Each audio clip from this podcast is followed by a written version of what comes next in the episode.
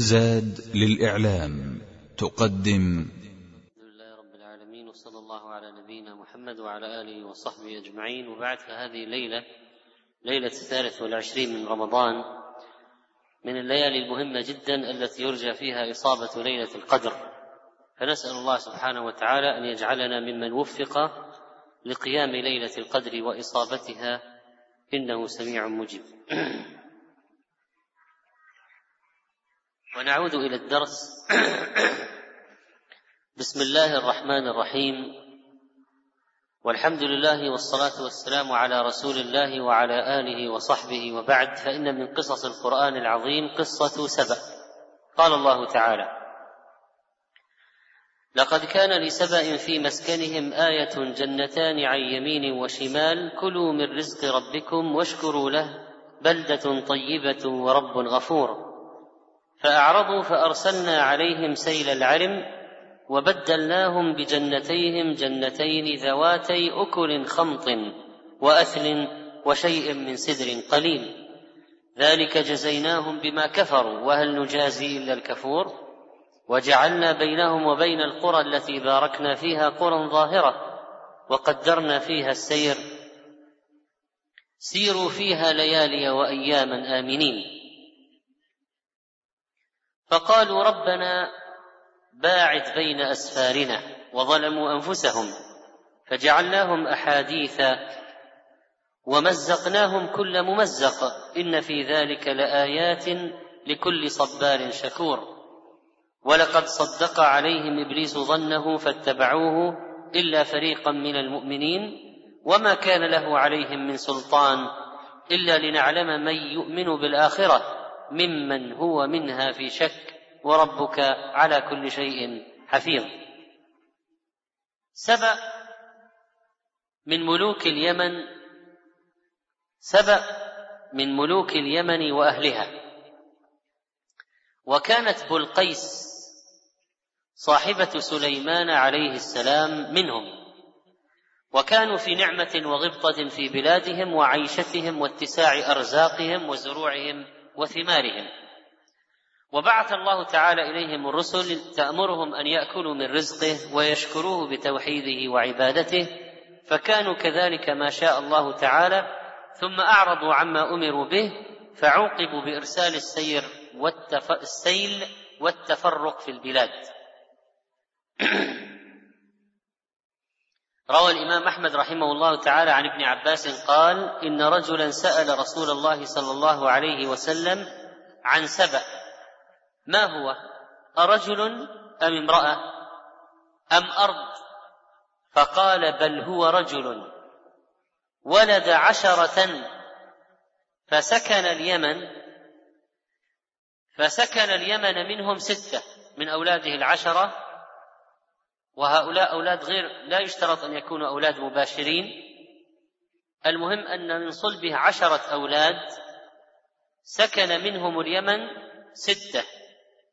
قال: وبالشام منهم 4، فأما اليمانيون فمذحج وكندة والأزد والأشعريون وأنمار وحمير، عربا كلها. وأما الشامية فلخم وجذام وعاملة وغسان. قال ابن كثير رحمه الله عن هذا الحديث: إسناده حسن. وقال أحمد شاكر في تحقيق المسند: إسناده صحيح. وروى الترمذي رحمه الله عن فروة بن مسيك المرادي قال: أتيت النبي صلى الله عليه وسلم، فذكر في الحديث، فقال رجل: يا رسول الله، وما سبأ، أرض أو امرأة؟ قال: ليس بأرض ولا امرأة، ولكنه رجل ولد 10 من العرب، فتيامن منهم 6 سكنوا باليمن، وتشاءم منهم 4 يعني سكنوا بالشام. فأما الذين تشاءموا في الشام فلخم وجذام وغسان وعاملة، وأما الذين تيامنوا فالأزد والأشعريون وحمير وكندة ومذحج وأنمار. قال ابن كثير رحمه الله: ومعنى قول صلى الله عليه وسلم ولد 10 من العرب، أي كان من نسل هؤلاء 10 الذين يرجع إليهم أصول القبائل من عرب اليمن، لا أنهم ولدوا من صلبه، بل منهم من بينه وبينه الأبوان والثلاثة والأقل والأكثر، كما هو مقرر مبين في مواضعه من كتب النسب. إذن هؤلاء 10 ترجع إليهم قبائل العربية، وحصل أن منهم من كان باليمن ومنهم من رحل إلى الشام. فإذا بالشام قبائل عربية أصلها من اليمن. والتفرق هذا حصل بعد سيل العرم، ولذلك قال ومعنى قوله صلى الله عليه وسلم فتيامن منهم 6 وتشاءم منهم 4، أي بعدما أرسل الله عليهم سيل العرم منهم من أقام ببلادهم ومنهم من نزح عنها إلى غيرها. فإذا قال قائل القبائل العربية الموجودة في بلاد الشام كيف ذهبوا إلى بلاد الشام ومتى ذهبوا إلى بلاد الشام، فيقال بناء على هذا الحديث تاريخيا ذهبوا بعد سيل العرم لما فرقهم، تفرقوا في البلدان، السيل هذا فرقهم، إذن هذا كان سبب ذهاب هذه القبائل، هؤلاء رؤوس القبائل العربية، هؤلاء الذكور الذين تناسلت منهم القبائل العربية في بلاد الشام وكذلك في اليمن. وقد أنعم الله عليهم أولا قبل السيل، أنعم عليهم ليوحدوه، كما قال تعالى لقد كان لسبأ في مسكنهم آية، في محلهم الذي يسكنون فيه آية من النعم الوفيرة، وأغدق الله عليهم الأشياء العظيمة، جنتان عن يمين وشمال، عن يمين بلدتهم جنة وعن شمالها جنة، والجنة البستان العظيم، هذه الجنان متراكبة الأشجار، وافرة الثمار، متنوعة العطاء، يحصل لهم بها الغبطة والسرور. فأمرهم الله بشكر هذه النعمة، قال كلوا من رزق ربكم واشكروا له بلدة طيبة ورب غفور. فهذه النعم التي أمرهم الله تعالى بشكرها كانت تتمثل برزق رغيد رزقهم الله من هاتين الجنتين، وبلدة طيبة حسنة الهواء قليلة الأمراض. وعدهم الله عز وجل إن شكروه أن يغفر لهم، وقال كلوا من رزق ربكم واشكروا له بلدة طيبة ورب غفور، لكن ما حصل هذا منهم، فأعرضوا عن توحيد الله وعبادته وشكره، وعدلوا إلى عبادة الشمس من دون الله، كما قال الهدهد لسليمان عليه السلام وجئتك من سبأ بنبأ يقين إني وجدت امرأة تملكهم وأوتيت من كل شيء ولها عرش عظيم وجدتها وقومها يسجدون للشمس من دون الله. وزين لهم الشيطان أعمالهم فصدهم عن السبيل فهم لا يهتدون. نتيجة لهذا الكفران، يعني بدلا من أن يعبدوا الله ويوحدوه فإذا بهم يشركوا يعبدون غيره، مع أنه هو الذي أنعم عليه، فانتقم الله منهم. كيف كان الانتقام؟ فأرسلنا عليهم سيل العرم. والله إذا قال شيء كن فيكون، سيل، بحر، نهر، كن. فالله عز وجل أمر بهذا السيل، بهذا السد أن يسيل عليهم، فأرسلنا عليهم سيل العرم، الماء الغزير الشديد، فتحطمت الجنتان وتبدلت الأشجار المثمرة الأنيقة النضرة، صارت أشجار لا دفع فيها، كما قال تعالى وبدلناهم بجنتيهم السابقة المثمرة اليانعة النضرة كثيفة الأشجار والثمار جنتين أخرين، لكن ماذا فيها؟ ذواتي أكل، لكن قليل. أين هو من الأكل السابق؟ لا يقارن. أكل خمط وأثل، الخمط والأثل نوعيات رديئة من الطعام جدا، وشيء من سدر قليل أنفع، السدر أنفع من الأشجار السابقة ولذلك قليل، لكن لا يقارن لا السدر ولا الخمط ولا الأثل بما كانوا عليه. أين الثمار الناضجة والمناظر الحسنة والظلال العميقة والأنهار الجارية؟ تبدلت كلها إلى شجر ذي شوك كثير وثمر قليل بسبب كفرهم وشركهم وتكذيبهم وعدولهم إلى الباطل. ولذلك قال تعالى: ذلك جزيناهم بما كفروا، عاقبناهم بكفرهم. وهناك ناس في هذا الزمن الله أنعم عليهم بنعم وفيرة وأعطاهم أموال طائلة، ولكنهم طغوا فسلبهم الله إياه، فيقول لك: كنا فوق صرنا مديونين، الآن أنا توي طالع من السجن بسبب ما حصل من الديون المتراكمة عليه. فعلا هناك أناس كانوا أصحاب ثروات انتقم الله منهم بسبب طغيانهم، وصاروا مشردين مطاردين، أحوالهم في ضنك وشدة وضيق. ذلك جزيناهم بما كفروا عاقبناهم وهل نجازي إلا الكفور. فالمجازاة هنا خاصة بالعقوبة، لأن يعني الله يجازي بالحسنات، يجازي على الحسنات ويجازي على السيئات، لكن هذه عقوبة. وجعلنا بينهم وبين القرى التي باركنا فيها. الآن يسرد لنا نعمة أخرى من النعم التي أعطاهم الله إياها، أن نعمه عليهم لم تكن فقط في بلدهم، لكن حتى خارج بلدهم، خارج البلد في نعم. كيف؟ وجعلنا بينهم وبين القرى التي باركنا فيها قرى ظاهرة. وجعلنا بينهم وبين القرى التي باركنا فيها قرى ظاهرة وقدرنا فيها السير، سيروا فيها ليالي وأياما آمنين. كانوا يحتاجون للتجارة ويسافرون يضربون في الأرض.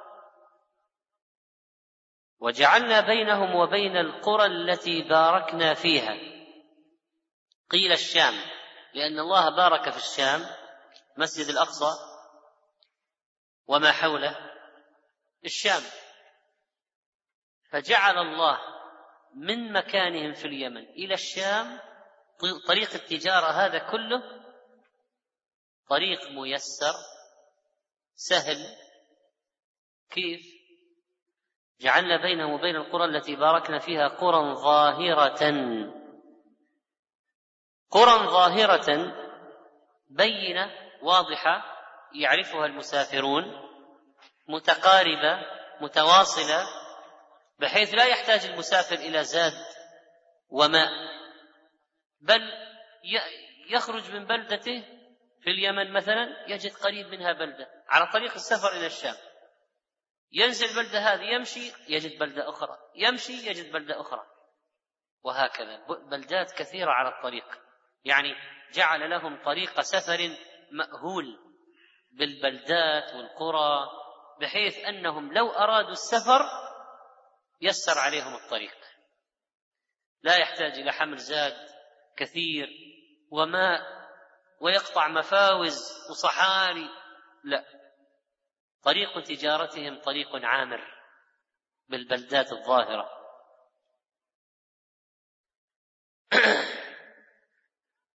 وقدرنا فيها السير بحيث يعرفونه ولا يتيهون فيه.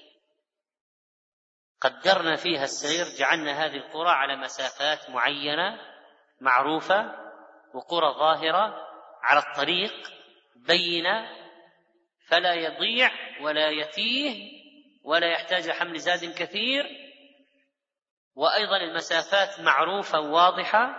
وقدرنا فيها السير يعرفونه ولا يتيهون. كان سفرهم آمنا لا خوف فيه، ما في قطاع طرق، في أمن في طريق السفر.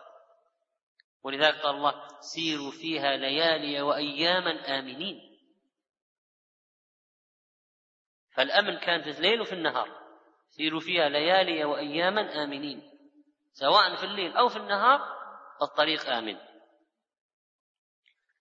لكن ما لا فائدة، ما استجابوا ولا قدروا ولا شكروا النعمة، ما قدروا الله حق قدره ولا شكروا نعمته، كفروا بالله، ملوا النعمة لدرجة السفه، يعني السفه والطيش البطر. قالوا ربنا باعد بين أسفارنا، ملوا النعمة وطلبوا أن تتباعد الأسفار بين القرى التي كان السير فيها ميسرا. وفي قراءة أخرى ربنا بعد بين أسفارنا. أحب المفاوز التي يحتاجون فيها إلى قطع الزاد والرواحل وأن يسيروا في الحر والخوف، وهذا يذكرنا بما طلبه بنو إسرائيل من موسى. الله أعطاهم المن والسلوى وأشياء يسيرة جدا لا تحتاج إلى جهد، أنواع من السمان يصيدونه بسهولة وحلوى ويأتيهم رغدا. ماذا قال بنو إسرائيل لموسى مع كل هذه النعم؟ قالوا ادعوا لنا ربك يخرج جنة مما تنبت الأرض من إيش؟ من بقلها وقثائها وفومها وعدسها وبصلها. يعني واحد يعدل بالمن والسلوى، يعدل بالمن والسلوى، البصل والثوم والكراث والعدس، بطر. ملوا النعمة، وهؤلاء كذلك. ولهذا قال موسى لبني إسرائيل أتستبدلون الذي هو أدنى بالذي هو خير؟ وعوقبوا على ذلك اهبطوا مصرا فإن لكم ما سألتم، وضربت عليهم الذلة والمسكنة وباءوا بغضب من الله. وقال عز وجل وكم أهلكنا من قرية بطرت معيشتها. وضرب الله مثلا قرية كانت آمنة مطمئنة يأتيها رزقها رغدا من كل مكان فكفرت بأنعم الله فأذاقها الله لباس الجوع والخوف بما كانوا يصنعون. ظلموا أنفسهم إذن، كفروا بالنعمة فعاقبهم الله، فجعلناهم أحاديث ومزقناهم كل ممزق. صارت سيرتهم على ألسنة الناس، جعلناهم أحاديث يسمر بها المسافرون، جعلناهم أخبار، شيء كان ومضى وصار قصة، صار الناس يروها لبعضهم. راحت ذهب اجتماعهم وانتهت ألفتهم وعيشهم الهنيء وتفرقوا في البلدان وصاروا شذر مذر، حتى صار يضرب بهم المثل. إلى الآن عند العرب في أمثال العرب تفرقوا أيدي سبأ، تفرقوا أيادي سبأ. إذا واحد أراد يضرب مثل بتفرق الشيء وتبعثره وتشتته، مثلا مجموعة من الناس أو قبيلة تفرقوا فيقولون تفرقوا أيدي سبأ، يعني كما تفرق أولاده في البلدان، فرقهم الله. إن في ذلك لآيات لكل صبار شكور. فهكذا حل بهم العذاب وبدلت النعمة نقمة وتحولت العافية إلى بلاء، وصارت العقوبة على ما ارتكبوه من الكفر والآثام. وكان في هذا عبرة ودليل على قدرة الله وبطشه ونقمته لكل صبار عبد شكور على النعم. فالصبار الشكور هو الذي ينتفع بهذه القصة، ولهذا قال إن في ذلك لآيات لكل صبار شكور. فإذن من فعل مثلهم فعل به مثل ما فعل بهم. وشكر الله تعالى لحافظ النعمة، وينتقم الله ممن كفر بالنعمة، والجزاء من جنس العمل. قال مطرف رحمه الله نعم العبد الصبار الشكور الذي إذا أعطي شكر وإذا ابتلي صبر. وهذا معنى حديث عجبا لأمر المؤمن إن أمره كله خير وليس ذاك لأحد إلا للمؤمن، إن أصابته سراء شكر فكان خيرا له، وإن أصابته ضراء صبر فكان خيرا له. إبليس الذي أغواه فبعزتك لأغوينهم أجمعين إلا عبادك منهم المخلصين. ولقد صدق عليهم إبليس ظنه فاتبعوه إلا فريقا من المؤمنين من الذين لم يكفروا بالنعمة، لأن المؤمنين ليس له عليهم سلطان. صدق عليهم إبليس ظنه، إبليس ما أجبرهم إجبارا، إبليس دعاهم إلى الأمان والغرور فأطاعوه. قال الحسن البصري: والله ما ضربهم بعصا ولا أكرههم على شيء، وما كانوا إلا غرورا وأمانيا دعاهم إليها فأجابوا. وهذه القصة فيها فوائد متعددة، إذ أن سبأ يعتبرون نموذجا عمليا لكل من تمرد على أوامر الله واستخدم النعم في غير وجهها. في بعض البلدان التي تسلط عليها من تسلط كان فيها نعمة كبيرة وخير، لكن يقولون كان الواحد إذا أكل من السندويتش لقمتين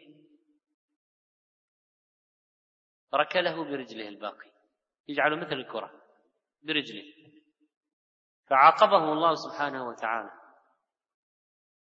وسلط عليهم من أراذل الخلق من سلط. وهكذا: إلا لنعلم من يؤمن بالآخرة ممن هو منها في شك، وربك على كل شيء حفيظ. والقرآن فيه تحذيرات من الله سبحانه وتعالى لمن أنعم عليهم أن يسلكوا سبيل قوم سبأ. لقد ذكر الله تعالى لنا في القرآن مواضع أن الكفار تمتعوا في الدنيا بجنات وجنة وجنتين، ولكنها زالت.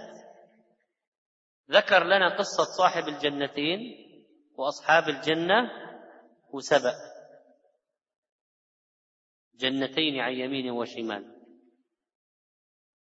فها هم قوم سبأ قد أزال الله جنتيهم، وصاحب الجنتين في سورة الكهف أحيط بثمره وانتهت، وأصحاب الجنة في سورة القلم طاف عليها طائف من ربك وهم نائمون، وفرعون ومن معه فأخرجناهم من جنات وعيون وكنوز ومقام كريم.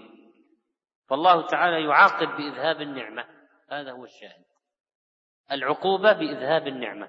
إذا لم تقدر حق قدرها ولم تشكر أذهبها الله، سلبها من هي عنده بسبب عدم شكره. والرزاق هو الله تعالى. ومن العبر العظيمة قوله تعالى: كلوا من رزق ربكم. أعطاهم رزقا لكن أعرضوا وتولوا، أعرضوا فأرسلنا عليهم سيل العرم، سنة الله التي لا تتبدل ولا تتخلف. قال الله تعالى: وضرب الله مثلا قرية كانت آمنة مطمئنة يأتيها رزقها رغدا من كل مكان فكفرت بأنعم الله فأذاقها الله لباس الجوع والخوف بما كانوا يصنعون. النعمة إذا لم يقم العبد بشكرها ستكون عذابا وعقابا. هذا الماء الذي كان نعمة لسبأ صار عقوبة عليهم، تحول إلى سيل حطم جنتيهم. ذلك جزيناهم بما كفروا. قال شيخ الإسلام ابن تيمية رحمه الله: والقرآن يبين في غير موضع أن الله لم يهلك أحدا ولم يعذبه إلا بذنب، يعني ما يهلك الله قوما بلا سبب منهم، ما يهلك الله قوم بدون معاصي، ما تجي عقوبة على قوم إلا في معاصي. ما في قرية أو قبيلة أو بلد صالحة وجاءتها عقوبة عامة. قال الله عن سبأ: ذلك جزيناهم بما كفروا. وقال تعالى: وما أصابكم من مصيبة فبما كسبت أيديكم ويعفو عن كثير، وما كنا مهلك القرى وإلا وأهلها ظالمون. وكذلك فإننا عرفنا من الآيات أن الذي ينتفع هو صاحب الصبر والشكر، الصبار الشكور. أما المعرض فلا ينتفع. وكأي من آية في السماوات والأرض يمرون عليها وهم عنها معرضون. ولذلك كان الصبر على 3 أنواع: نصبر على الطاعات نعملها، الواجبات نقوم بها، نصبر عن المعاصي فنجتنبها ونحذر منها ولا نقع فيها، نصبر على أقدار الله المؤلمة إذا حلت بنا نصبر عليها لا نجزع، لا تنوح المرأة، لا تشق ثيابها، لا تقطع شعرها، لا يجوز الاعتراض على أقدار الله ولا أن يلام الله على المصيبة. وشكر الله عز وجل يكون ب3 أشياء: بالقلب، بالإقرار بالنعمة والعلم أنها من عند الله ونسبتها إليه، أصبح من عبادي مؤمن بي وكافر. قال المؤمنون مطرنا بفضل الله، قال الكفار مطرنا بنوء كذا وكذا. إذن شكر النعمة الأول بالقلب، الاعتراف للمنعم: أبوء لك بنعمتك علي، أعترف.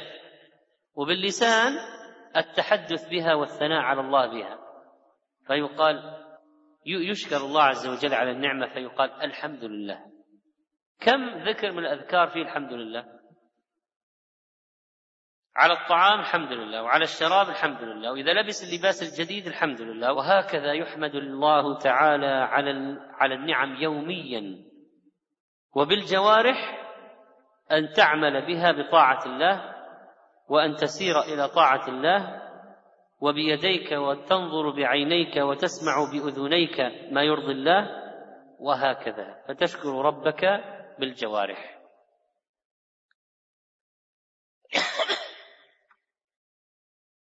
قال تعالى: ذلك جزيناهم بما كفروا وهل نجازي إلا الكفور.